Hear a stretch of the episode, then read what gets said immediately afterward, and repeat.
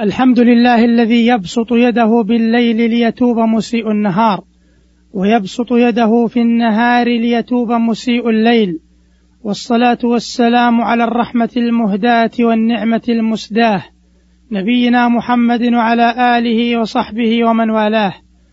أما بعد فسلام الله عليكم ورحمته وبركاته. أيها المستمعون الكرام لا يزال الحديث موصولا عن الأخطاء التي تقع في باب التوبة. فمن الأخطاء الاغترار بإمهال الله للمسيئين. فمن الناس من يسرف على نفسه. فإذا نصح فإذا نصح عن المعاصي وحذر من مغبة عاقبتها قال ما بالنا نرى أقواما قد امتلأت فجاج الأرض بمفاسدهم وبمبادلهم وظلمهم وقتلهم الأنفس بغير الحق وأخذهم أموال الناس بالباطل وأكلهم الربا وقد نهوا عنه ومع ذلك نراهم وقد درت عليهم الأرزاق وأنسئت لهم الآجال وهم يعيشون في رغد ونعيم بعيد المنال. ولا ريب أن هذا القول لا يصدر إلا من جاهل بالله وبسننه عز وجل. ويقال لهذا وأمثاله رويدك رويدك فالله عز وجل يعطي الدنيا من أحب ومن لا يحب وهؤلاء المذكورون متبر ما هم فيه وباطل ما كانوا يعملون فلا تعجبك أموالهم ولا أولادهم فما الذي هم فيه من النعيم إلا استدراج وإمهال وإملاء من الله عز وجل حتى إذا أخذهم أخذهم أخذ عزيز مقتدر. قال صلى الله عليه وسلم إن الله لا يملي للظالم حتى إذا أخذه لم يفلته ثم قرأ قوله تعالى وكذلك أخذ ربك إذا أخذ القرى وهي ظالمة إن أخذه أليم شديد رواه البخاري ومسلم.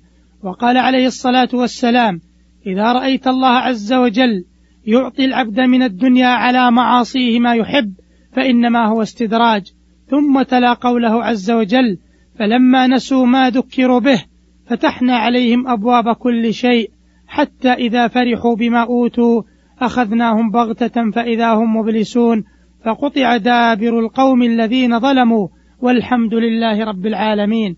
أخرجه أحمد وابن جرير في التفسير والطبراني في الكبير عن عقبة بن عامر به مرفوعا.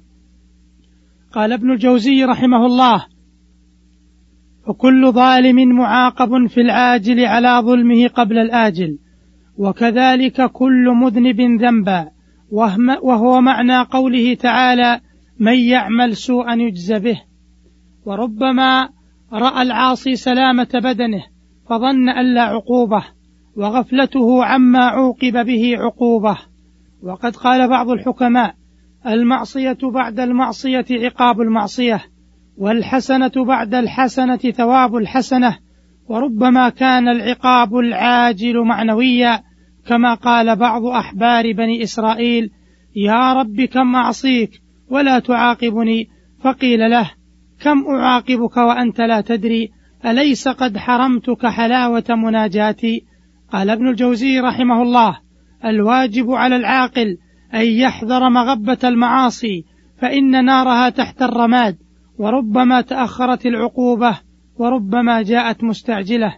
وقال قد تبغت العقوبات وقد يؤخرها الحلم والعاقل من إذا فعل خطيئة بادرها بالتوبة فكم مغرور بإمهال العصاة لم يمهل. وأسرع المعاصي عقوبة ما خلا عن لذة تنسي النهى فتكون كالمعاندة والمبارزة. فإن كانت توجب اعتراضا على الخالق أو منازعة له في عظمته فتلك التي لا تتلافى خصوصا إذا وقعت من عارف بالله فإنه يندر إهماله. وقال فالحذر الحذر من عواقب الخطايا والبدار البدار إلى محوها بالإنابة فإن لها تأثيرات قبيحة إن أسرعت وإلا اجتمعت وجاءت. يا من غدا في الغي والتيه وغره طول تماديه أملى لك الله فبارزته ولم تخف غب معاصيه. معاشر المستمعين ومن الأخطاء في باب التوبة اليأس والقنوط من رحمة الله فمن الناس من إذا أسرف على نفسه بالمعاصي أو تاب مرة أو أكثر ثم عاد إلى الذنب مرة أخرى أيس من رحمة الله وأيس من التوبة من الله عز وجل وظن أنه ممن كتبت عليهم الشقاوة فاستمر في الذنوب وترك التوبة إلى غير رجعة. وهذا الصنيع خطأ عظيم وقد يكون أعظم من مجرد الذنب الأول الذي ارتكبه لأنه لا ييأس من روح الله إلا القوم الكافرون. فعلى الإنسان أن يتوب إلى الله وأن يجدد التوبة كلما وقع في الذنب وأن يجاهد نفسه في ذات الله حتى يأتيه اليقين. قال تعالى قل يا عبادي الذين أسرفوا على أنفسهم لا تقنطوا من رحمة الله. إن الله يغفر الذنوب جميعا. إنه هو الغفور الرحيم. ومن الأخطاء في باب التوبة قلة العناية بالتائبين. فهناك من الأخيار والصالحين من لا يأبه بشأن التائبين.